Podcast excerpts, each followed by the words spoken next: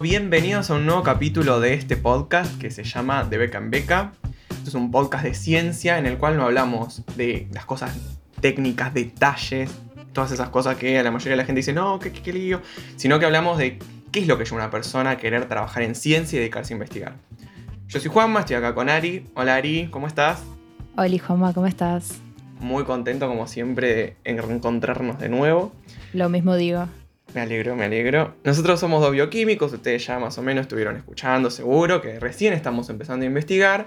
Entonces, para entender un poquito más de cómo es este proceso de ser científico, cuáles son los caminos que va llevando cada uno y demás, en cada capítulo invitamos a un investigador, investigadora, investigadore, para que nos cuente su experiencia, lo que les apasiona de su trabajo, sus experiencias, cómo llegaron hasta dónde están, ¿no es cierto? Exactamente. Y bueno, para hacer un poco de, en la temporada anterior, ¿no? Como si estuviéramos viendo una serie. Hoy estamos arrancando nuestra segunda temporada. Eh, arrancamos con este proyecto el año pasado, en el 2020, en plena cuarentena, desde nuestras casas y sin vernos la cara por meses, eh, más que a través de, la cámara web.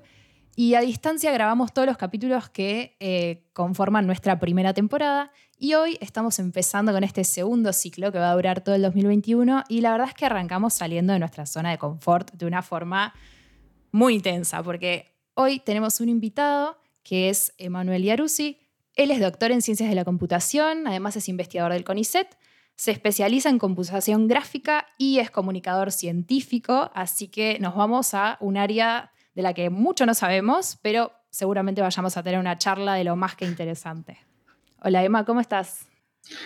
Hola, ¿cómo andan? ¿Todo bien? Bueno, estamos contentos de tenerte acá y de poder hacerte todas las preguntas que en la pequeñña mini investigación que hicimos para saber qué es lo que hacías nos surgieron, nos surgieron un montón. Así que... Bueno, muchas gracias. Yo estoy contento también de, de estar Qué bueno, bueno. ¿Qué te parece si empezamos hablando de qué es lo que estudiaste y por qué estudiaste lo que estudiaste, que es el punto de partida para todo lo que vamos a hablar después. Em, qué pregunta. No sé, ustedes eh, cuando empezaron a estudiar estaban tan seguros de lo que estaban estudiando como para poder responder. Para nada. Yo creo que, yo creo que no, no, sé si puedo responder una sola cosa. Eh, terminé, la, terminé la secundaria. Yo hice bachiller en humanidades. Con eso les doy un poco de, perspectiva de en qué situación me encontraba. Eh, hice el bachiller en humanidades y siempre con ganas de hacer algo en exactas igual, o algo que tenga que ver con exactas, pero sin estar muy seguro. Eh, y bueno, terminé, más que nada yo tenía como una especie de sensación de que no iba a poder. Como que era por ahí, había como, yo tenía una imagen de que la gente que hacía cosas de exactas era gente que estaba muy por fuera de mi, de mi alcance, digamos. Eh, la bio, las cosas bio mucho no me llamaban la atención, o en ese momento no estaba muy interesado por nada bio. Había una modalidad más de naturales que no, no seguí. Y bueno, dije, voy a seguir en humanas, que es lo que más la mayoría del curso hizo cuando empecé el secundario, y dije, bueno, me quedo con ello. Eh, y después terminé y hubo que decidir. Y me sirvió mucho hacer un curso de ingreso que era a la par del último año del secundario. Eh, porque dije, de última no estoy perdiendo nada. El año que viene, en el verano, puedo hacer otro curso de ingresos si me la veo fea. ¿Vos en qué universidad estudiaste? Yo estudié en la UNICEN, en Tandil. Eh, en la Facultad de Ciencias Exactas de, la UNICEN. Así que al final eh, llegaste a exactas. Sí, tiene la carrera de Ingeniería en Sistemas. Es extraño porque las ingenierías suelen estar en facultades de ingeniería, incluso UNICEN mismo tiene una facultad de ingeniería pero la carrera de, sistemas, que es bastante parecida, el plan está muy inspirado en la, licenciatura de Ciencia de la Computación que hay acá en UBA, eh, la retiene mucho exactas, digamos, es su, claro. su, punto fuerte, así que esa no la largan de, ninguna manera. Eh, y bueno, hice el curso durante el año, un poco con, con miedo, como diciendo que iría a poder, y en diciembre era el examen, había dos exámenes, te permitían como hacer en diferido el ingreso, tenías una mitad y otra mitad. Y en diciembre terminé de, aprobar los, dos exámenes para el curso de ingreso y dije, bueno, quizás lo pueda hacer, porque digo, bueno, aprobé los exámenes, era matemática más que nada, eh, y un poco de lógica. Eh, y ya ahí ya está. Eh, me perdí. Año siguiente arranqué la facu y bueno. Como bólido, seguiste, seguiste, seguiste. Claro, después, después, ya te digo, fue como medio entré con un pie, y, un pie adentro y otro afuera, como medio dudando, y después estuve más seguro y ya fui ganando más confianza. El primer año creo que a todos nos pasa, es bastante duro. Yo venía encima de humanidades, nunca había de compu lo básico, no sabía hacer tantas cosas con la compu. Eh, por ahí había compañeros que ya venían de hacer alguna modalidad que, en la que ellos ya sabían programar, por ejemplo. Todos tuvimos compañeros técnicos en los primeros años que decíamos, la madre, ¿cómo Yo me sentía, me sentía como en primer grado cuando otro compañerito ya aprendió a leer y vos todavía no, y ya, te sentís mal, ¿viste? Porque también hay algo de la, o sea, se llaman carreras. Por algo se llaman carreras. Hay una especie de competencia tácita, lo mismo que cuando estás en CONICET, que se llama carrera de investigador. Tal cual. Tácita y no tan tácita. en CONICET no es tácita. Claro, en CONICET no es tácita.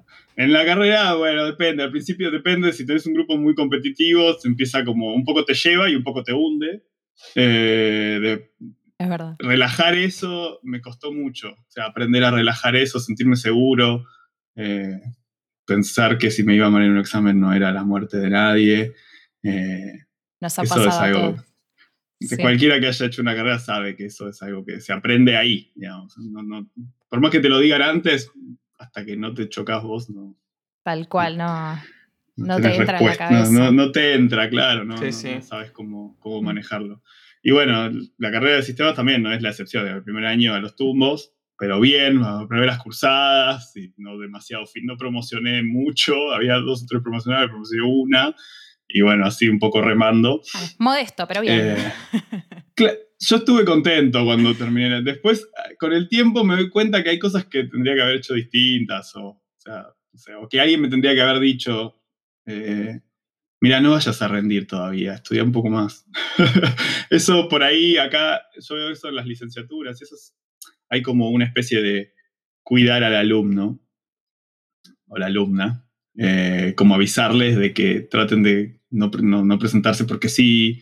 Ya la ingeniería es como, bueno, recibite rápido, de recibirte. Si te, sacas un 4 es un montón, seguí. Eh, no pierdas y en tercer año, claro, en tercer año tuvimos una profe que ahí yo ya empecé como a decir, bueno, quizás está bueno hacer algo de ciencia después, algo científico. Eh, y una profesora nos dijo, chicos, cuiden el promedio, cuiden los aplazos. Y yo dije, ahora me lo decís y yo estoy en tercero. Qué tremendo cuando te dicen eso, vas, mirás tu promedio y decís, ay, no, ya es tarde. Sí, eso es un, rebajón. y además, cuando te dicen que el promedio importa tanto, si querés hacer algo más bien académico, entre comillas, ahí te empezás a cuidar de otra forma y empezás a, a perfilarte. Mm, no solo el promedio, las cosas que sepas, todas esas cosas empiezan a pesar. O sea, eso, encima de eso, o sea, no es que sea realmente un indicativo. No, seguramente. Es, un parámetro que se usa y que lo vas a sufrir porque vas a tener que presentarte una beca y vas a tener que mostrar tu promedio y tu analítico. Pero, eh, o sea, si bien no es, no te tiene que enloquecer, pero sabes que es, digamos, que te va a tocar mostrarlo y hacerlo. No es que, eh, no digo que esté bien hacer eh, la forma de evaluación, no es que avalo esa forma de evaluación, solo que es lo que hay, lo que tenemos, digamos. En algún momento te van a poner una línea de corte y, entonces ahí sumé otro factor de estrés a mi vida académica. Al principio era a ver si iba a poder aprobar los finales y después era a ver si iba a poder entrar a CONICET. Qué lindo. es así. Es así. ¿Y, ustedes fue pasarán por lo mismo. Sí, exactamente. Puede, ustedes también. Fue contra. ¿Y cómo fue que te diste cuenta que querías hacer algo más bien científico y que tomaste la decisión? Eh, siempre me gustó estudiar. Esto es retraga lo que estoy diciendo. Lisa Simpson acá. Eh, pero siempre me gustó estudiar, siempre me gustó leer cosas nuevas, aprender. Y me daba cuenta, igual eso es Ahora no sé, pero me parecía como que si yo no seguía haciendo otra cosa o estudiando otra cosa, no iba a dejar de aprender. Eh, como que si iba, la mayoría de mis compañeros están trabajando en empresas eh, de software, de Aprenden un montón igual, eso es un prejuicio que yo tenía en ese momento y que ahora... Eh, pero bueno, tampoco me veía como trabajando también dentro de una organización así privada, desarrollando software para terceros. En la oficina, eh, digamos. En la oficina. Eh, sí, no, nunca me vi en eso, ni siquiera cuando empecé a estudiar, o sea, al principio empecé a estudiar y, bueno, estudio esto porque me gusta. Claro. No sé si sabía de qué iba a trabajar, no ni me lo planteé. Eh, pero ya después ahí en segundo o tercer año ya empecé a ver que sí, que, sobre todo porque estaba en contacto con gente que hacía investigación en la facultad. Ah. Eh, eso me parece clave.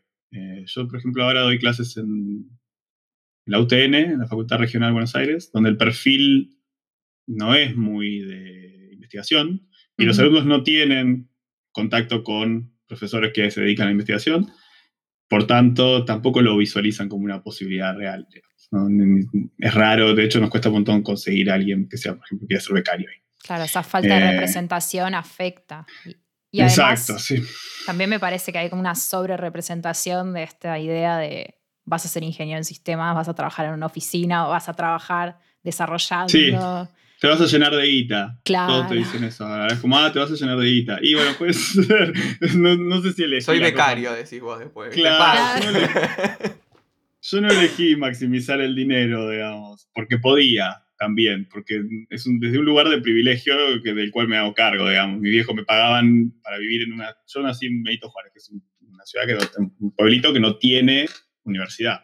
Así que ya desde siempre, muchos de mis compañeros, y es algo que con lo que te crías, sabes que si querés estudiar algo, tenés que ir a los 18. Claro.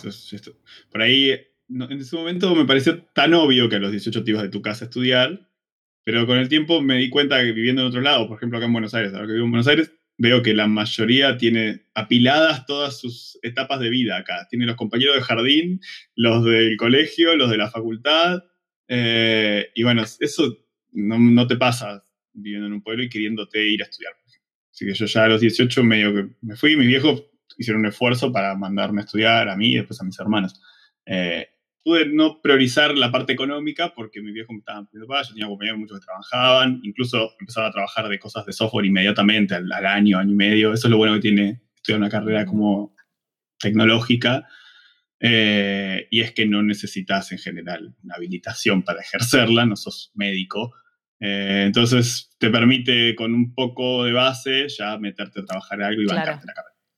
Yo pude no hacer eso, digamos, e incluso pude pedir una beca. Eso hay gente que no lo. circunstancias que no te lo permiten, eh, y hoy también, digamos, el sueldo de investigador tampoco es algo que te permita desarrollarte demasiado. necesitas, o sea, gente que te ayude.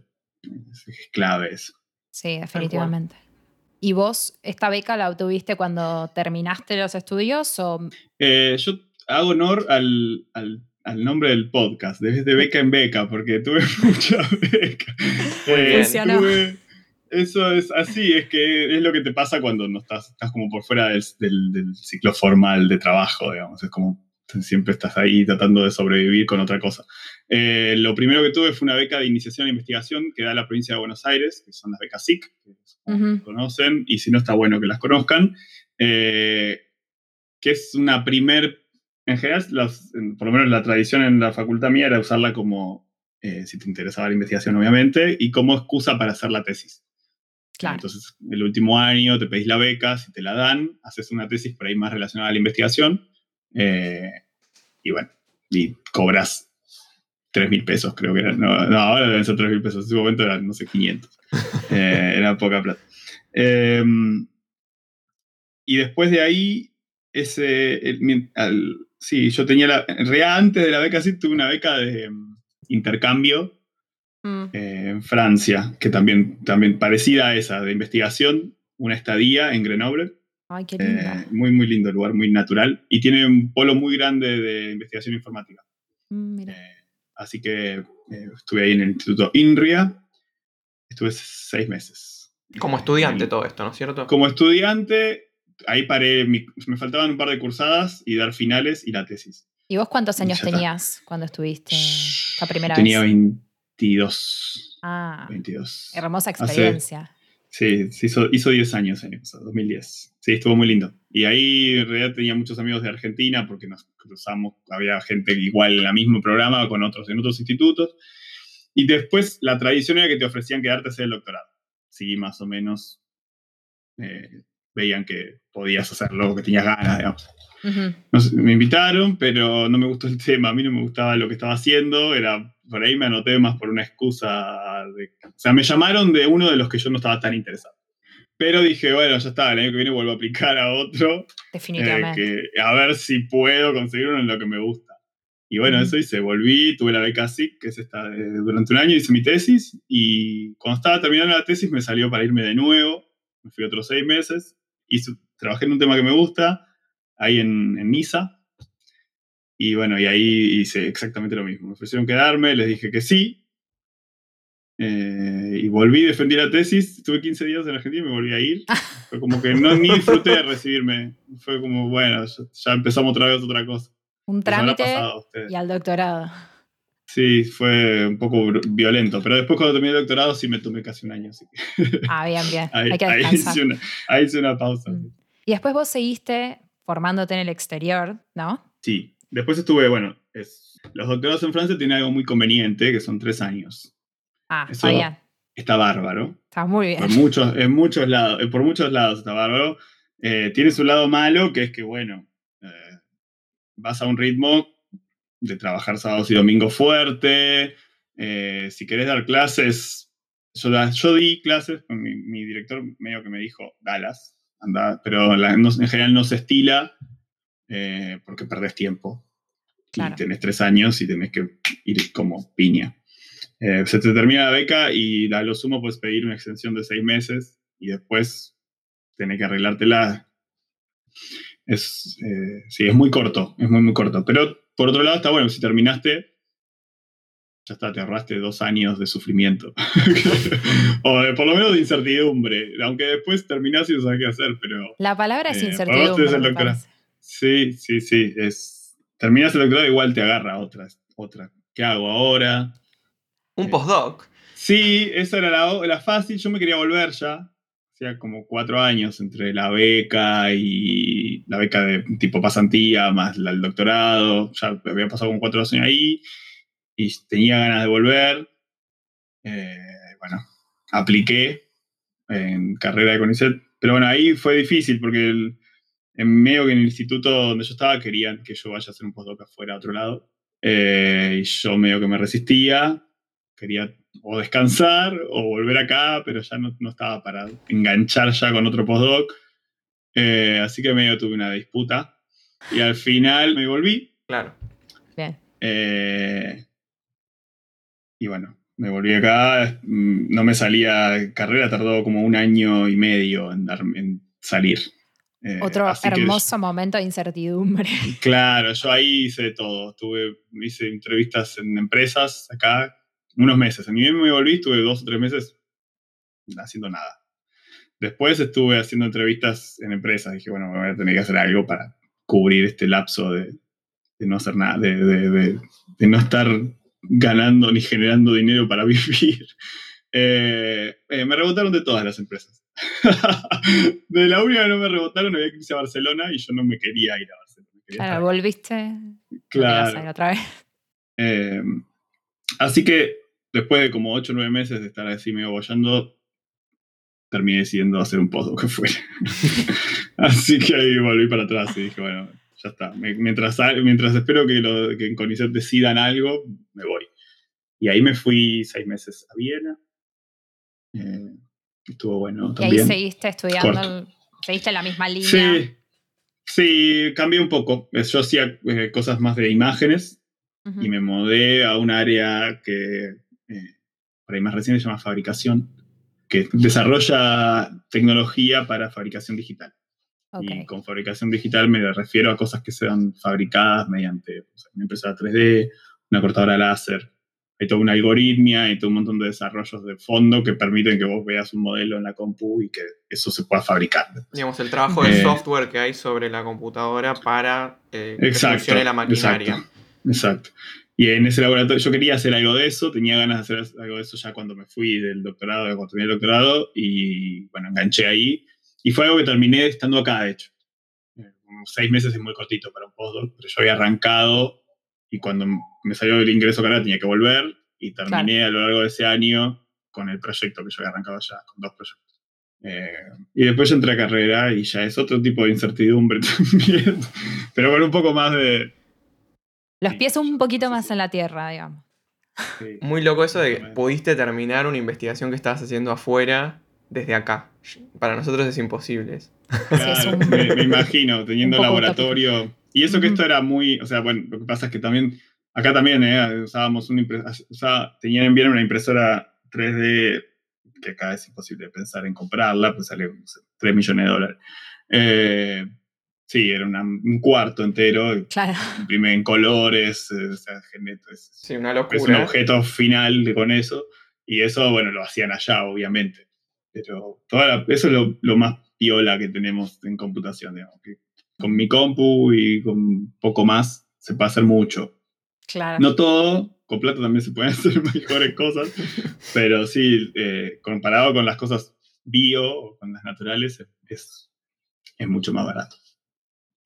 Seguramente. Eh, es utópico para nosotros. Sería buenísimo podamos hacer cosas así desde cualquier lugar.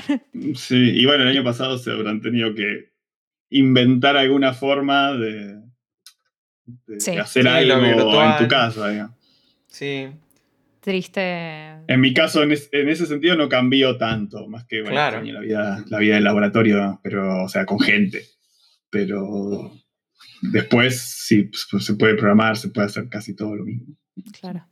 bueno, y ahora que tocamos un poco el tema de qué es lo que investigás, computación, nos has nombrado un par de cosas, pero queremos saber en qué te especializás, que nos cuentes un poco, que nos ilumines, porque no somos del palo y los que escuchan seguramente dicen, pero Tampoco, ¿qué es lo que hizo? Sí, lo primero es que es raro, de hecho mucha gente no se no sabe que existe un doctorado en informática o en ciencias de la computación. Ya, para, de hecho, también es una forma en la que se presenta la computación en, la, en los medios públicos, o en, televisión, o en radio. Siempre se presenta a través de una noticia tecnológica eh, hecha por una empresa. En general es el último gadget que sacó eh, Google, Amazon o no sé si, si, ustedes piensan, si ustedes hablan con gente sobre informática, la mayoría va a tener ese, que está bien, ese contacto que tienen ellos. Pero por ahí no, está, no se ve evidencia muy bien que hay todo un proceso de investigación detrás. Eh, tanto en las empresas, las empresas grandes tienen áreas de investigación desde la cual generan productos nuevos y mucha guita. Eh, y también hay institutos eh, de investigación estatales, digamos. El que yo estaba haciendo el doctorado es, instituto, es un instituto nacional, como si se dijera el CONICET, pero solo de matemática aplicada e informática. Y bueno, y ahí se producen un montón de cosas y hay también contratos eh, con privados y todo, pero hay, hay, una, hay mucha, mucha investigación hecha en, el, en, esa, en esa interfaz entre la matemática y la informática. ¿Y está más o menos a la par con lo que sería la parte privada? No sé acá en Argentina, pero afuera hay como un Sí, afuera hay, hay, mucha, y depende del país, pero, pero sí, hay, hay mucho de... Por ahí el privado desarrolla productos y para eso tiene su parte de, de, informática. Eh, en el público hay de todo, la mayoría son investigaciones aplicadas, eh, pero también hay investigación teórica pura informática, que no es el área en la que yo trabajo, ni mucho menos. Eh, me, gusta, me gusta más ir a lo aplicado. Y después bueno, en el instituto yo estaba hacíamos eh, investigación. El, área general se llama computación gráfica. Eh, ¿Qué es? Casi todo. Casi todo es computación gráfica, igual. Si lo pongo a definir, es todo lo que produzca o procese información visual en una computadora tiene seguramente un componente que, se engloba dentro del área de computación gráfica. ¿okay? No sé, la conexión más directa que tenemos ahora todos es con los celulares querés ver cosas divertidas que se hacen en computación gráfica, todos los filtros que existen en Instagram, todo, todo eso es producto, no solo, o sea, ahí está aplicado a hacer aplicaciones, cosas divertidas, digamos, pero tienen, por ejemplo, toda la tecnología detrás de los filtros de reconocimiento facial o de, em, sí, en general de reconocimiento facial, vienen atadas al área de seguridad informática, por ejemplo, de, de biomarcadores o de estudio de procesamiento de imágenes de caras que vienen de mucho más tiempo que solamente los filtros de Hay como una aplicación que funciona muy bien. eh, pero podría haber otras. Em, las películas animadas, o, al principio eran simplemente pequeños cortos, ¿no? ¿Cómo puedo animar a una persona y, verla, digamos? ¿Cómo puedo? Y eso genera un montón de problemas para la computación. Primero, ¿cómo represento eso en una computadora? ¿Con qué estructura de datos guardo eso? Eh, ¿Qué es eh, una, una persona o qué necesito para poder generar la imagen virtual de una persona que no existe, que es un muñequito que estoy moviendo. ¿Cómo puedo guardar además sus acciones en el tiempo, una animación? ¿Cómo se modifica eso? Eh, ahí arranca todo el área. Sí. Que se llama propiamente computación gráfica y también de la mano, eso en Estados Unidos sobre todo, también de la mano de los efectos especiales en películas. No solo quiero generar películas eh, animadas completas desde cero, sino también quiero eh, agregar cosas sobre personas que ya están grabadas. Y ahí hay un poco de procesamiento de imágenes que también se llama, es otra área aledaña o, que hay una intersección con la computación gráfica, que es, bueno, ya tengo una imagen, ya está en 2D, no es contenido tridimensional, y que, sé que viene de un contenido tridimensional, pues es una grabación de un, estudio de, cine, y quiero agregar cosas, borrar otras, componer esas imágenes. ¿Cómo puedo hacer eso digitalmente? Eh, y ahí hay otro tanto de problemas que podemos ah, podemos traer a, colación. Eh, cualquiera que vea una película en cine o una serie en Netflix, eh, incluso si no, no, es de, no es de ciencia ficción, no es fantasiosa, seguro tiene un montón de procesamiento de esas imágenes que viene... Sí, mismo lo que es la postproducción, tipo cambio de luces y todo ese tipo de cosas, me imagino que... Exacto. Y, y, bueno, los problemas que nos atañen o que nos conciernen, mejor dicho, es desde cómo guardar esa información, cómo representarla, cómo modificarla, eh, cómo producir nueva, uh, contenido visual, o sea, todo, todo eso. También hay toda una industria, por ejemplo, de videojuegos. También ahí hay, eso es otra pata grande del área de computación gráfica, cómo puedo renderizar imágenes. También eso es muy parecido a las películas animadas, solo que vos tenés el control. Claro. Eh, últimamente hay juegos con realidad virtual. Bueno, ahí hay toda otra serie de problemas que implican incorporar el ambiente en el que vos estás eh, y hacerte sentir que estás. Eh, hay realidad virtual y realidad aumentada, en el que en la realidad aumentada uno, uno ve parte del entorno en el que está y además le agregamos componentes que no existen y que son virtuales, y si no virtual, en la que uno está directamente inmerso en una, realidad que no existe, y bueno, cómo controlar esa realidad a partir de mover la cabeza, mover las manos. Eh, son Muchísimo, porque como es, muy amplio, digamos. Eh, hay, lugar para todo ahí adentro. Este área de, investigación incluye también el desarrollo, me imagino, de los programas que van a gestionar todo esto o no? Nosotros en general no desarrollamos un programa completo o una aplicación que va directo a producción. Uno desarrolla una partecita o un, algoritmo que decimos, eh, o una estructura de datos con su algoritmo y todo ese paquetito quizás todavía no está listo para meterse adentro de, eh, no sé, la próxima, eh, el próxima release de Premiere para editar video. O sí. Como el puntapié, digamos. Hay, hay, distintos, hay distintos niveles. Es como cuando, supongo que en otras áreas de la ciencia también pasa. En biología presentan algo nuevo y no necesariamente es algo que vos podés directamente aplicar en tu investigación o en tu laboratorio, pero quizás después de un par de desarrollos más se transforma en, un, en algo que empiezan a usar todos. Sí, sí, hoy en día es muy difícil eso, ya casi no se da, de hecho. Claro, tipo, se me ocurre el CRISP, no sé, estoy metiéndome en un, en un quilombo va por bien, ahí. Pero, va bien. pero eso es una herramienta que quizás, bueno, la que conocemos es esa, pero quizás hubo un par de desarrollos antes que no estaban tan listos, pero sin embargo sí tenían valor científico hasta que llegó eso y eso sí es algo que se está pudiendo aplicar directamente. Pasa lo mismo en computación, digamos. A veces hay como una secuencia de cosas hasta que le sacamos la ficha al problema y es algo que todos empezamos a usar. Nosotros conocemos el, concepto de algoritmo por los algoritmos diagnósticos, va, yo lo conocí por eso en realidad, antes de eso no lo conocía, pero hoy es, es una palabra que está súper en boga, que es el algoritmo de Instagram, el algoritmo de este, el algoritmo del otro, y me gustaría, estaría bueno preguntarte a vos puntualmente que, diga, que si puedes dar un conceptito de qué es un algoritmo para quien no lo conoce. Es una receta, si quieren pensarlo, piénsenlo como una receta. Es una receta, es como hacer algo. Hermoso. En este caso, cómo hacer algo con la compu, o sea, cómo la, escribir en un lenguaje que la compu puede ejecutar, eh, o que puede ir siguiendo punto por punto, eh, la receta para hacer determinada cosa.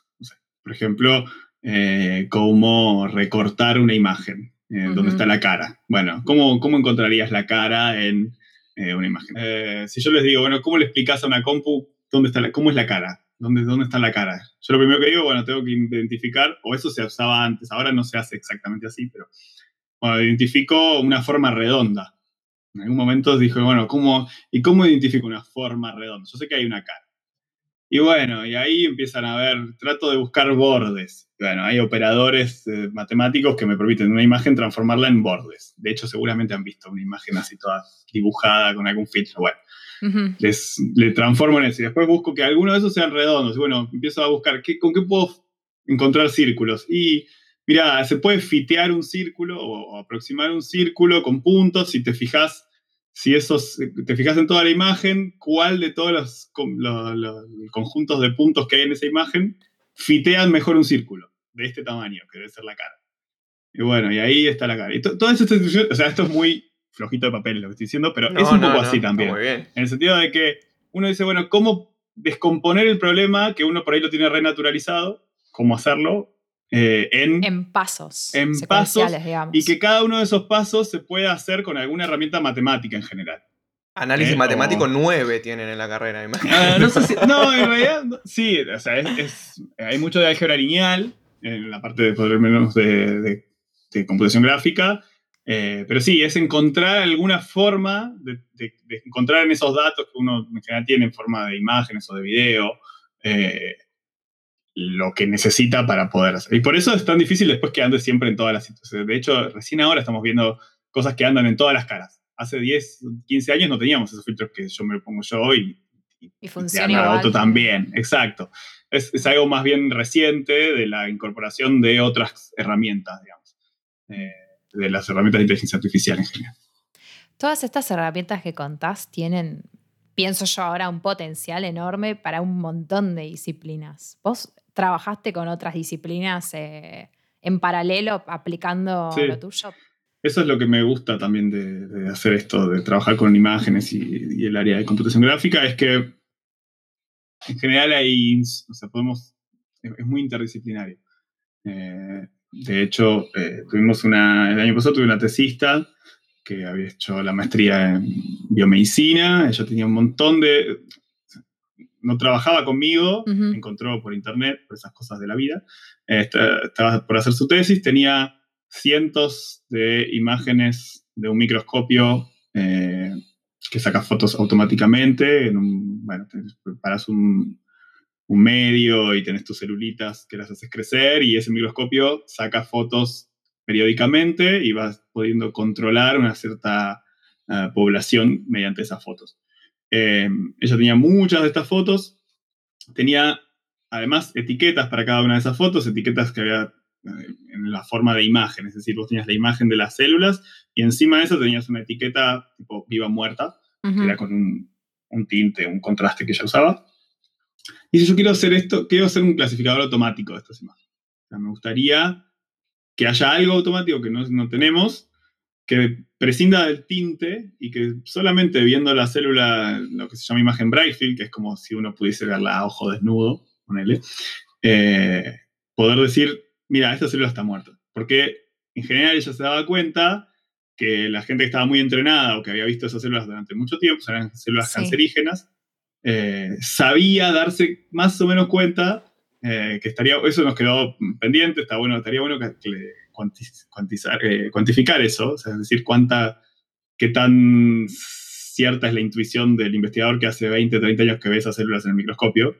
Eh, y ella decía, hay cosas que, bueno, yo le veo que la membrana está medio borradita, eh, veo que el núcleo se pone oscuro. Veía cosas que sí tenían una relación directa con lo que le estaba pasando a la célula internamente, pero que no estaban eh, caracterizadas y que a ella le parecía que podía ser aprovechado para evitar usar un tinte. Eh, y bueno, y, y se armó de eso su tesis y también, yo nunca había trabajado con imágenes de células, pero podía, tenía idea de cómo trabajar con clasificadores, aunque en otros Ujú. dominios, y le buscamos la vuelta y terminamos sacando algo que publicamos, estamos por publicar ahora, está en revisión.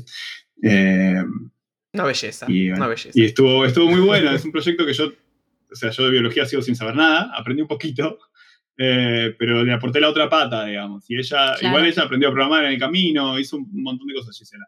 Mm. Es verdad, eh, como bioquímico siempre está, siempre hay alguien en el servicio, hablo en el hospital, ¿no? Que sabes que es la persona que sabe mirar al microscopio y encontrar las cosas que los demás no encuentran. Qué loco poder, eh, digamos, crear algo con eso, con esa intuición, como pasarla a un programa. eso fue, fue lo clave, digamos. La clave fue observar que había características que hacemos, que prescinden y que es muy tedioso pudimos hacerlo porque tenía datos con más de 20.000 imágenes y ah. cada imagen tiene alrededor de ponerle mínimo de 100 células y máximo capaz que ves 200, 300, 500 células en esa no, sí, depende del aumento. Entonces multiplicarla por las 20.000 imágenes teníamos datos para tirar para arriba. Eh, gracias a eso pudimos hacerlo, si no con muy pocos ejemplos no es, tan fácil. Me, parece además algo muy loco, como dice Ari, porque hay una realidad que, yo traigo acá eh, por lo que, lo que vivimos nosotros en nuestra formación también, y ahora me está pasando un poco en, en los primeros aproximaciones en el trabajo, que es que muchas veces hay como mucho de la jerga, uno mira las células en el microscopio, yo trabajo con eso también, y es tipo, están lindas decir. Claro. Eh, estas están lindas, estas están feas. Y no sabes por qué. O sea, a ver, si te Las humanidades algún característica humana. Más, más allá de, la personificación que personificamos hasta los colorantes muchas veces. El colorante se pinchó, se murió, no sé qué. Real. Este, ves las células y decís, están lindas, están lindas, están bien, o estas se están muriendo, sabes que se están muriendo, pero no decís, capaz, uh, la membrana está así. Morfológicamente uno no nota una diferencia, pero muchas veces no tenés puntualmente exactamente qué. Entonces, ¿cómo automatizas eso? Muy difícil, me parece algo como muy loco. Sí, si tenés que escribir las reglas a mano, es probablemente una tarea imposible. Claro. Exactamente. Esa es la forma, vos solito llegaste a la forma en la que hacíamos computación gráfica hasta hace 10 años.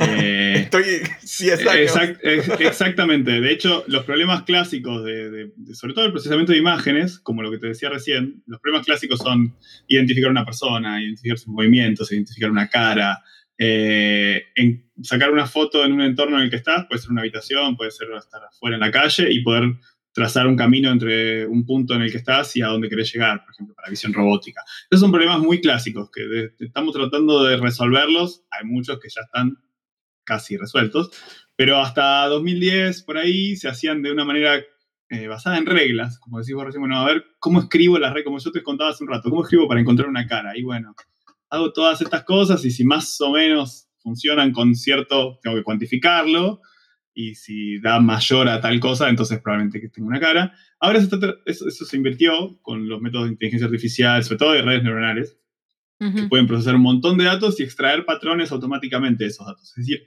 yo ya no le tengo que dar, la regla la infiere sola, yo solamente le muestro a grandes rasgos, le muestro los datos y le muestro lo que me tendría que decir para cada uno de esos datos. En el caso de las células, yo le muestro fotos de células y tengo la etiqueta que sí saqué del tinte. Y le digo, esto tendrías que decir que está viva, esto tendrías que decir que está muerta. Pero no sé cuáles son las reglas, dámelas vos. Realidad no me da ah, las reglas. Si me, diera las reglas, eh, sería mucho más fácil. Sería mucho más fácil de que anden mejor esos algoritmos en realidad, pero no me da las reglas. Aproxima una función que tiene miles de millones de parámetros eh, y me da un resultado que es muy bueno para aproximar los resultados. O sea, en base a los datos es muy bueno para después predecir eh, cosas que coincidan con lo que vio en esos datos. Un polinomio de 100 términos. Millones, millones. millones. Pensá que es como, ni siquiera es, no lineal. Eh, tengo, términos, tengo términos no lineales y tengo, eh, por ejemplo, una imagen, tengo los píxeles, los valores de gris de los píxeles como entrada. Ese es el, si yo te imagínate f de x y z, el x y z es la imagen con los valores de gris. El f es la que no sé, es la función, que es la que, pero yo la tengo ahí, es como una especie de plastilina de funciones que se acomoda todo. Y después yo sé lo que me tiene que dar esa f de x. Si querés, vamos a reducirlo un montón, me van a matar todos los investigadores. Espero que no escuche nadie esto. que no escuche ninguno No, que sí, que lo escuche Pero lo estoy bajando a un, a un punto en la, en la que... Pero esto es la docencia y vos sos docente, es así. Y después me excuso en eso y listo. Es lo que vamos a hacer eh, siempre. Y después vos tenés, vos tenés la etiqueta, o sea, tenés lo que te tiene que dar ese F de uh, todo lo que metas adentro. ¿Ok? Y el F se infiere solo, en cierta manera. Y ese es el peligro también de esto. Que se habla mucho ahora del sesgo de las redes sociales. Es que el, el, sesgo es que están los, hay varios tipos de sesgo, uno de los principales es el que está en los datos. Yo entreno siempre con eh, células, porque imagínate si yo hubiese entrenado solo con células vivas y nunca me iba a predecir ninguna muerte, porque nunca vio ni siquiera una. Claro. O si yo, hay un sesgo que yo introduje que fue, yo trabajé con una sola línea celular. Si lo aplico sobre otra línea celular, al no tener las reglas, yo no puedo ver cosas que sean específicamente de esa línea celular. Yo, me va a emitir un resultado, un veredicto, va a decir, sí, esta está viva, está muerta, pero eh, en realidad no sé si funcionaría exactamente igual y probablemente hay que volver a entrenar. Es lo que pasa con los algoritmos de reconocimiento, facial que de pronto no eh, reconocen algún grupo étnico, si quiere, porque no fue entrenado con eso. O que predice que cierto grupo étnicos son eh, delincuentes. O, mm, eh, de hecho, hay varios, varias noticias de eso que ha pasado. y bueno, si yo le doy datos sesgados y nunca vio nada distinto, es probable que eso termine pasando. ese es el peligro de dejar que la máquina escriba las reglas. Claro, así para, que para los que trabajan con microscopía, nunca dejen el asesoramiento de su bioinformático amigo, por favor. bueno, claro. Eh, de hecho, se, usan. por eso tiene que haber más. Tenemos que involucrarnos más también en, eh, las áreas de informática en eh, educar sobre esto o concientizar sobre esto. Por ahí se, ahora hay muy a mano tenemos herramientas de inteligencia artificial. Eh, que en dos segundos... es imprescindible la educación en el criterio de uso de la herramienta porque no deja de ser una herramienta. ¿Cómo sé yo que todas las células que estaban vivas no tenían un píxel que porque por un error en mi procesamiento de datos era blanco y todas las muertas tenían un píxel negro porque me equivoqué en algo codeando? Y capaz que la red solo mira ese píxel y con eso ya emite la decisión. ¿Y cómo puedo decir yo entonces que lo está haciendo efectivamente por lo que, por lo que hace? Ese, ese tipo de cosas es súper interesante y sobre todo en las aplicaciones médicas es súper importante. Importante, por supuesto. Por ahí en las cosas que vemos más de aplicaciones divertidas, como, no sé. Videojuegos. Y, claro, o en Instagram, en algún filtro, por ahí eso pasa a un lugar secundario. Pero bueno, eh, medicina es clave. Sí, estaría buenísimo además que se amplíe su uso, ¿no? Que se genere cada vez más investigaciones en este estilo y para Faltan herramientas, faltan herramientas. Nosotros no desarrollamos herramientas en general, como estábamos en un paso antes, después esto se podría desarrollar, se podría meter en algún producto, como algún plugin de ese Fishy, por ejemplo.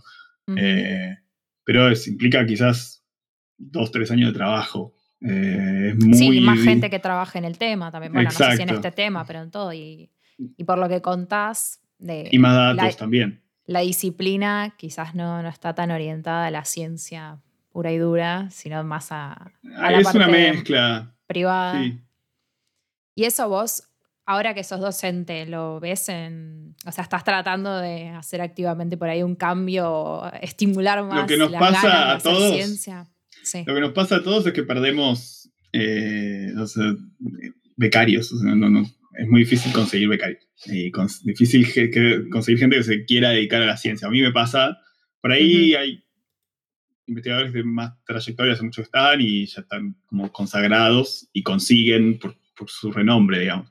Pero si estás arrancando, como es el caso de que estoy yo, eh, es bastante más difícil remar eso de conseguir gente que quiera hacer un doctorado en el tema que a vos te gusta o que vos podés dirigir.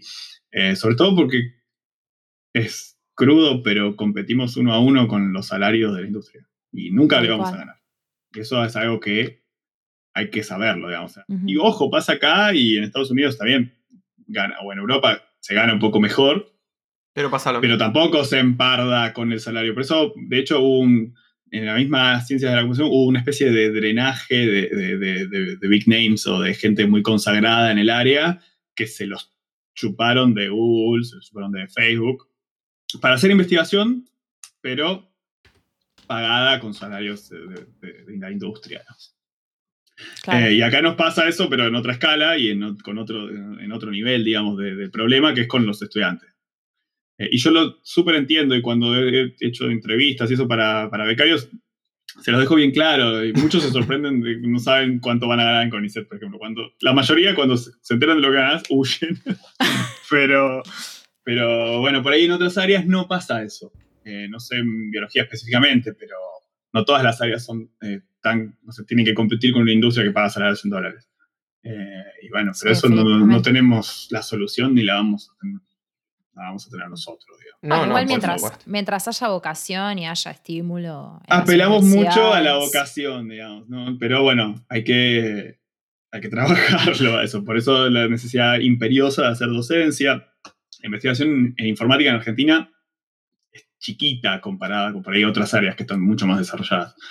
Eh, y computación gráfica aún más incipiente, digamos. Entonces, eh, Me imagino que es- también es esto que nos contás tiene que ver un poco con la decisión que, que tomaste o el camino que elegiste un poco de la, la- hacer un poco más de comunicación, ¿no es cierto? O de divulgación. Totalmente, totalmente. Es, eh, para mí es fundamental. O sea, no, no concibo una cosa sin la otra. Eh, no, no sé, eh, hay que batir el parche, hay que salir a contar, hay que... Definitivamente. Sobre todo áreas que yo te digo no están muy asociadas a la investigación, como es la informática. Eh, así que por eso era como un doble desafío, no solo para generar vocaciones, sino también para contarla de la manera que yo creo que tiene que ser contada. Eh, Totalmente. porque a veces no me siento tan cómodo con cómo se, se- se presenta o se, se cuenta la, Sí, es que hay una visión de la ciencia muy, muy complicada, no sé cómo decirlo de otra manera, muy solemne, que no... Claro, y que- bueno. siempre lo Sí. dice Nadia, viste, que bueno, en uno de los últimos capítulos hablábamos con ella, Nadia Cheramoni, que hay que sacarle, hay que despojar la solemnidad un poco, también en la docencia de, de las ciencias, y estamos más que de acuerdo nosotros con eso, y por, enos aquí, ¿no es cierto? Pero... eh, Sí, claro, están haciendo este. como que un poco podcast. tuvo que ver tu decisión con esto, ¿no? No, no sé si hay algo más que Sí, sí, quieras totalmente, contarnos de la divulgación. Claro, de hecho, eh, no siempre lo hice, o sea, cuando estaba haciendo el doctorado y eso no, no tenía tiempo ni para respirar. y de hecho ahora también es algo que a mí, por un lado me, me quita mucho tiempo y, y esfuerzo, pero por otro lado es algo que disfruto mucho hacer y que descubrí que cada vez disfruto más. digamos. Eh, bueno, ¿Qué este año, me tuviste? este año me anoté en otra carrera, hacía 10 años que no estudiaba y me anoté en la, en la especialización de comunicación pública de la ciencia en Exactas.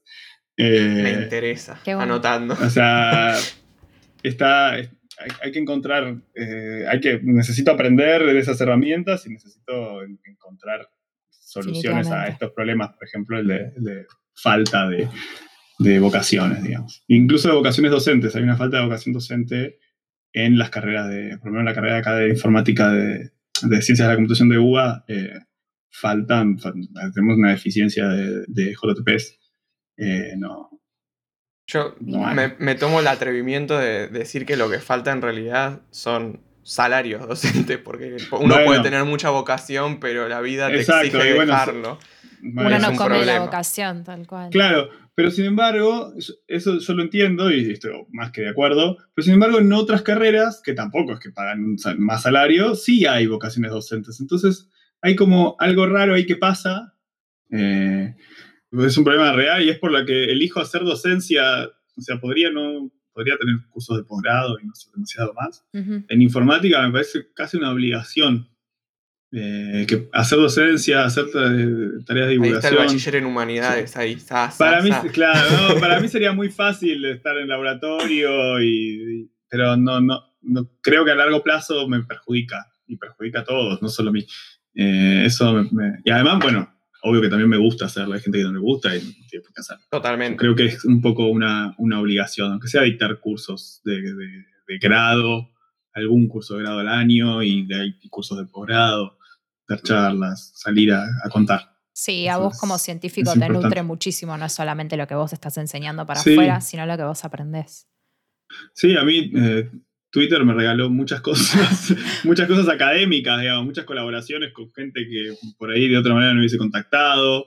eh, Bueno, te encontramos por esto- Twitter. Te encontramos por que- Twitter. así. Claro, por eso, por eso. A mí me, me- en ese sentido, me, me- o sea, yo llegué acá y no yo no, no era de Buenos Aires, había estudiado en Tandil. Y no tenía a nadie. O sea, de hecho, para venir, yo quería venir acá, pero te- tenía que buscar un director en carrera para aplicar. Conocí a un profe de- que, había, que en realidad es un profe de Bahía Blanca, que había dado algún curso de computación gráfica en Tandil cuando yo estudiaba, y le dije, me quiero presentar a CONICET, y él me presentó, pero yo estando acá, no tenía ni laboratorio acá. O sea, llegué solo. Eh, solo posta, digamos, en, cuanto a familia académica. Ah, ¿Y, Twitter me permitió conocer la gente que estaba acá, qué se estaba haciendo, con quién podía trabajar. Eh, eso eso me, sirvió mucho. Si yo me hubiese quedado pancho sin salir a, decir nada o a contar nada, por ahí me hubiese costado más. Eso les recomiendo a todos, digamos, que hace, falta más. De salir ah, afuera del laboratorio. Salir a, salir a contar, lo, que, haces. Figurativamente y realmente. Sí, en cualquier espacio en donde vos te encuentres que te sentís cómodo. Tal cual. Esto se, relaciona mucho con la siguiente pregunta que te íbamos a hacer, que nos parece que es algo re interesante porque siempre tenemos respuestas distintas con todas las áreas. Y es como lo que vos haces, ya sea eh, lo que investigás o la parte de docencia, la parte de comunicación, cómo te afecta en tu vida cotidiana, ¿no? Cómo va, en vez de cómo vos abordás eso, cómo eso te llega a vos, ¿no? Cómo se derrama, entre comillas, en tu vida porque nos afectan un montón las cosas que hacemos. No es que cerrás la puerta, te vas y no lo pensás más. Eh, sí, es una pregunta difícil. Em, ya de por sí me imagino que sabes mucho de compus. O sea, todo ese tema lo tenés solucionado.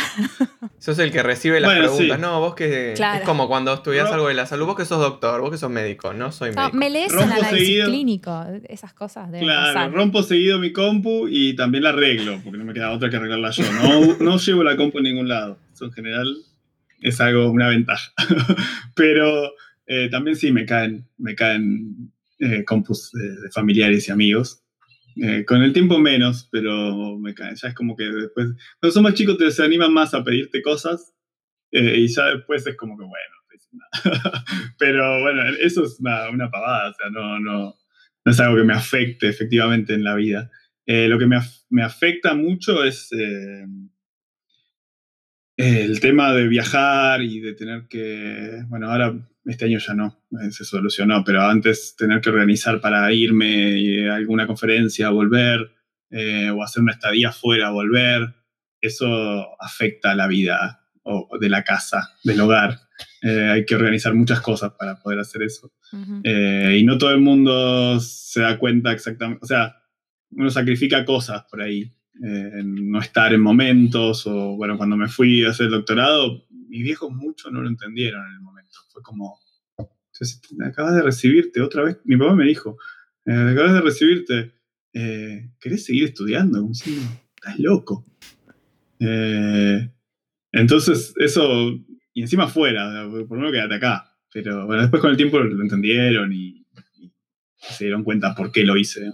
pero en el momento puede ser bastante raro desde lo personal. Y después de todas las cosas que te perdés, ganás un montón y te perdés un montón. Por eso quería volver, digamos, porque te perdés de un montón de cosas, de, la vida de familia, amigos o de lo que sea, pero de estar acá. Mm. Y a mí siempre me gustó estar acá. Eh, no compartimos. yo comparto y me imagino, me, me asiento, es algo que me interpela un montón. es la mejor experiencia de mi vida eh, al día de hoy, digamos. Eh, me parece insuperable, la pasé bárbaro y sin embargo, digo, bueno, estoy viendo acá, digamos fue algo que yo planeé para que empiece y termine. Y de hecho, cuando me volví, un poco era, me estoy acostumbrando a estar acá, me está dando un poco de miedo, no sé si quiero volver, si me vuelvo ya. Por eso también es un poco que... Por eso la vida, tu vida está completamente ligada a lo laboral si hace ciencia. Es como... Tal cual. No es un trabajo más.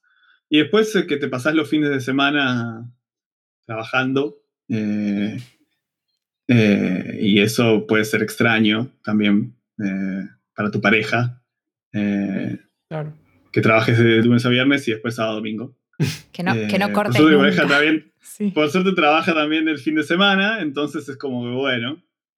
los cortes en general son en semana. Yo suelo cortar a veces un día de semana, como para coordinar alguna cosa. Y después trabajo el fin. pero eso también te lo permite estar trabajando en ciencia, porque por ahí no trabajo no podría, tendría que trabajar de lunes a viernes. Eh, en cambio, sí, puedo cortar cuando quiero y después puedo recuperar, es como más por objetivos que se trabaja, que es una forma que a mí me, gusta mucho más, eh, me siento mucho más libre. Creo que a veces terminas trabajando más igual, porque nadie de las que, personas que están en ciencia es una persona que no sea autoexigente. Me parece que esa es la línea de base. Si no sos autoexigente, no terminas el doctorado. Y no, cada vez, cada para llegar, para avanzar en la carrera es como que es como un filtro de la autoexigencia. Cuanto, cuanto más avanzás, más... Hay una delgada línea con el masoquismo que nos cuesta trabajar, pero que la estamos trabajando. Totalmente, totalmente. Y yo te digo, o sea, el año pasado empecé a maquinarme eh, que iba me iba a anotar a estudiar la especialización esta y después dije, pero ¿en qué tiempo? ¿Cuándo? Y sí, y no, y bueno, si, lo, si me anoto, la voy a, me voy a encontrar el tiempo. Y ahora, bueno, estoy un poco arrepentido. Pero, no sé si arrepentido, pero tratando de acomodarme, qué sé yo. Eh, pero sepan que igual eso creo que nos pasa a todos. Sí. A veces uno como siente, ay, yo soy el único y veo veo en Twitter que les va re bien a todos, o veo no sé qué, y yo estoy, tendemos a, a, ese, a ese pensamiento, ¿no? Como decir, como, no me sale, o bueno, pero eso, por eso pasamos todos. A veces cuando contamos, eso también es un error de la forma en la que contamos nuestro trabajo. Solemos contar lo bueno. Sí. Eh, y la pregunta tuya un poco viene por ahí, digamos. Yo podría decir las cosas buenas, pero también hay muchas cosas que sacrificás o que no te salen. Eh, de hecho, casi nada me sale. Si ustedes estuviesen detrás de la pantalla conmigo acá todos los días, eh, verían que no me sale nada. Pasa que de vez en cuando sale algo. Amamos ese mensaje. nosotros como, como becarios de primer y segundo año es como, no te sale nada vos tampoco, que sos tan exitoso. ¡Ay, qué bueno! No, no, es así, es que yo aprendí, yo aprendí eso en el doctorado, aprendí que no sale nada. Nunca sale nada. Cuando sale algo es con un montón de peros adelante. Eh, o sí, sí, sí, sí, entonces. Eh, y bueno, y a eso, a eso te agarrás. Es que también yo creo que eso tiene que ver con cómo se comunica, como decías vos, porque tenemos una idea de la ciencia, es que siguiendo el método científico, esto se busca, pa, pa, un resultado y se acabó. Y mm. no, no hay nada más alejado de eso. Y es que por el medio vamos por un camino sin un. ¿Cómo se cuenta? Eso es. Es un sesgo. Igual eso te lo tiene que medio que decir tu director o directora de, doctorado, digamos. Es un poco. Un poco te lo tenés que chocar, pero otro poco te prepara también. Te dice, mira, es normal que no te salga. Los bajes del oficio te lo tienes que contar.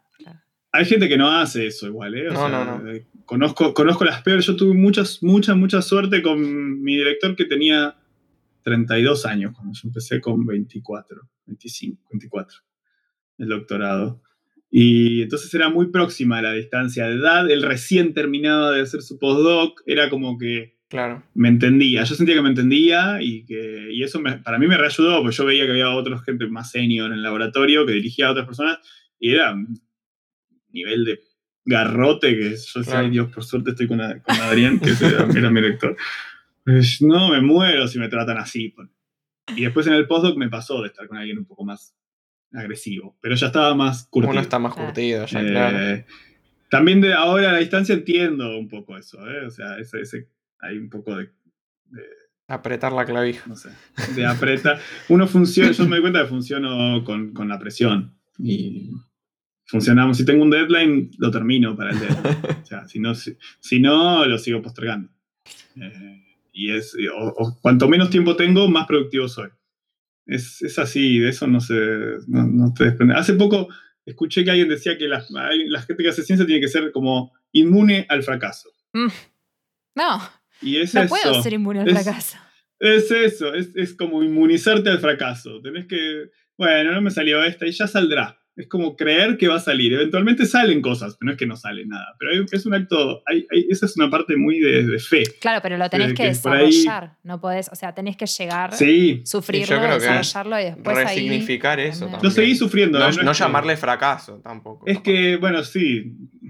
No decir que es un fracaso. Bueno, claro, por ahí. Es mi opinión, ¿no? Pasa que en el momento lo sentís como un fracaso. no sé, ponerle, eh, te rechazan un paper, que la, la más típica eh, decís, listo, no voy a servir para nada. Mi primer paper en el doctorado me lo rechazaron. Me rechazaron uno en el pasado. Eh, el año pasado me rechazaron creo que dos, ponerle que mandé. Y bueno, y es así. Y después mandás a otro lado o lo cambiás y, lo volvés a hacer. Y no, no, no, hay una... La gente que está hace mucho tiempo le saca un poco la receta también. Claro. Le cala la ficha. Eh, por eso también, por ahí la gente que está hace más tiempo prospera más o uno parece como que le salen todas.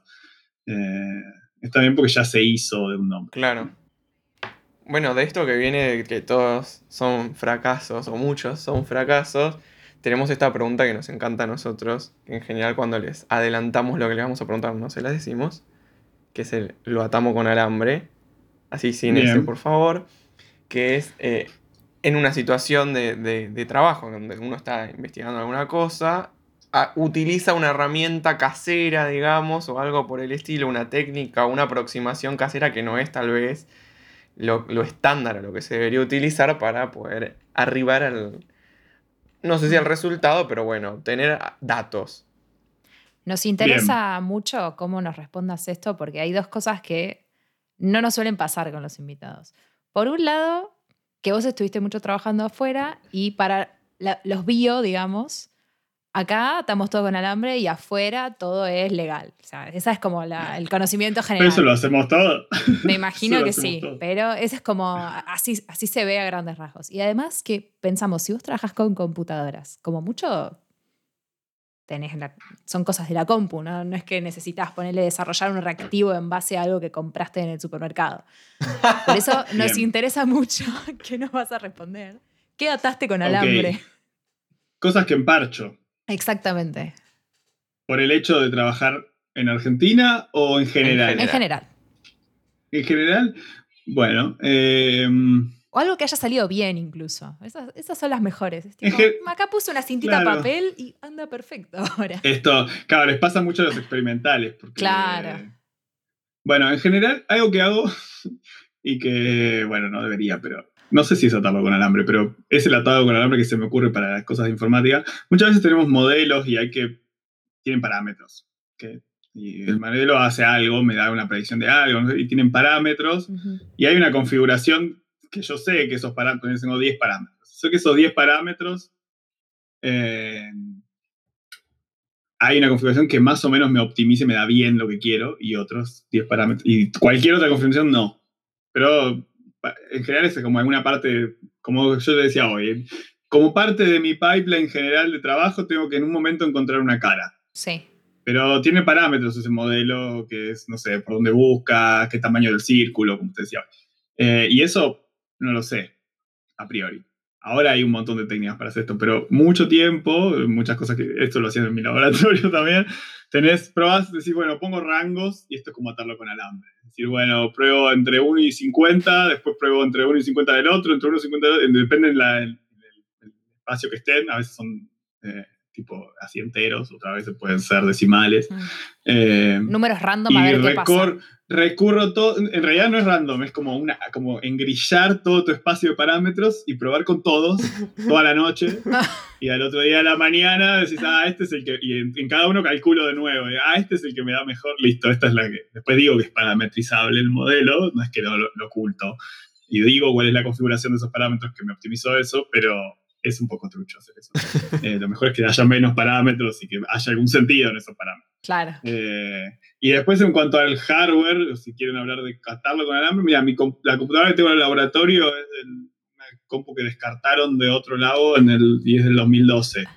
Eh, eso más emparchar con alambre es, es imposible, digamos. Todavía no he podido comprar una computadora desde que estoy acá. O sea, tengo mi compu personal, que es la que uso. Pero el labo lo armé con computadoras que eran chatarras de otro lado, descartadas. Literalmente. Me imagino usaste Es un. Frankenstein. Literal, literal. De hecho, le cambié memorias que compré un, un viaje a Estados Unidos que tuve que hacer para una conferencia. Me traje una memoria para poder cambiarle las que tenía. Después le mangueamos a una empresa que hace tarjetas gráficas buenas GPUs eh, para tener poder de procesamiento en esas máquinas, así que las puse en esas máquinas usadas. Eh, y bueno, eh, con eso estoy todavía. digamos. Después me compré una GPU para mi casa. Cuesta mucho cuando uno no está trabajando en un instituto que esté como ya funcionando. Claro.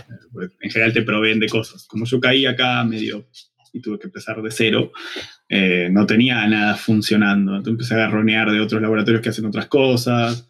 eh, empecé a aplicar financiamiento, pero tardás dos o tres años en cobrar la primera vez. Por más que lo ganes, hasta que, Hasta que te lo pagan pagan, algo, tardás sí. todo ese... Exacto. Entonces, todavía estoy en ese proceso, digamos, de armar. Eh, O sea, tu atado con alambre sería tu mismo laboratorio. Está como todo el laboratorio así. está, atado, un está collage. muy atado con alambre. Es hermoso, es Sí, hermoso. sí. Me encanta. Bueno, esta pregunta que te vamos a hacer, que es la última, siempre es. eh, siempre anotamos, digamos. Siempre tenemos como lápiz y papel, anotamos porque es, nos parece como súper importante. Te queremos preguntar, ¿qué te dirías a vos mismo cuando empezaste? Cuando empezaste, cuando vos quieras. Cuando empezaste el doctorado, cuando empezaste la carrera, cuando Mm. empezaste como investigador. Vos elegís los parámetros, digamos. Vos elegís el inicio. Claro. ¿Qué les han dicho? no me acuerdo. Siempre frustración. Que escuché el de Nadia. Claro, la frustración viene por ese no lado. es tanta, siempre va por ahí, pero hubo cosas interesantes. Sí, eh, sí, ni hablar, o sea, ni hablar que diría, me diría que, bueno, ya fue, tipo un ya fue, Ya fue. relaja, relaja, Relaja. un relaja, relaja, pero no me considero que ahora sea tampoco una persona relajada, digamos, o sea, estoy- me- un poco me estoy mintiendo, Claro. o sea, me lo digo desde el lugar ahora en el que digo, ah, bueno, lo pasé, Claro. eh, entonces me serviría relajarme, pero tampoco me veo relajado a futuro. Entonces es como, me siento medio estafador diciéndome eso. Eh, por eso estaba buscando a ver si encontraba algo un poco más, más, más piola o más, más sincero. Eh, pero no sé, sí, re- relajarse sería, sería piola en general, si se pudiera hacer más seguido. Y después, eh, sí, yo por ahí cuando arranqué el doctorado es como que me ofrecía mucha resistencia, todo me parecía... ¿Por qué se preocupan tanto? O sea, como en un sentido de... de qué obsesionada está esta gente. Veía a la gente del laboratorio. Qué obsesionada está esta gente. Obsesionada con, me daba miedo. con lo que hacían, con el tema, con Sí, trabajar. sí, sí, sí, sí, sí, un montón. Y como que no lo entendía en ese momento, como que un poco, o sea, ¿cómo puede ser? ¿Qué onda este Como nivel de compromiso? Claro. Como que, claro, como que entraba en el choque con eso, he tenido alguna discusión con mi director y todo respecto a eso, y creo que fue medio de gusto, podría haberme... Bueno, después terminé transformándome en eso. Eh, entonces me como que entendí. Nunca digas de esta agua Eh, no he de beber. Claro, después, después es como que caes en esa, pero sí, eh, creo que, que eso me diría. Y después que, que lo disfrute más. Se me pasó rápido, eh, me di cuenta que como que ahora a la distancia, qué bien la pasé, como les decía hace un rato, digamos. Eh, por ahí no, no, lo- no sé si lo disfruté tanto como si me pasara ahora. Eh, como si me hubiese tomado por ahí las cosas más con calma, hubiese, hubiese pasado mejor. Pero, Importante. Estamos anotando. pero ustedes también, si están haciendo su doctorado, disfruten, disfrútenlo, digamos. eh, no vuelve esa etapa. Eh, ya está, te doctoraste y terminaste. Es, es un mensaje igual que está Que- bueno para, para todos los momentos, me parece ese.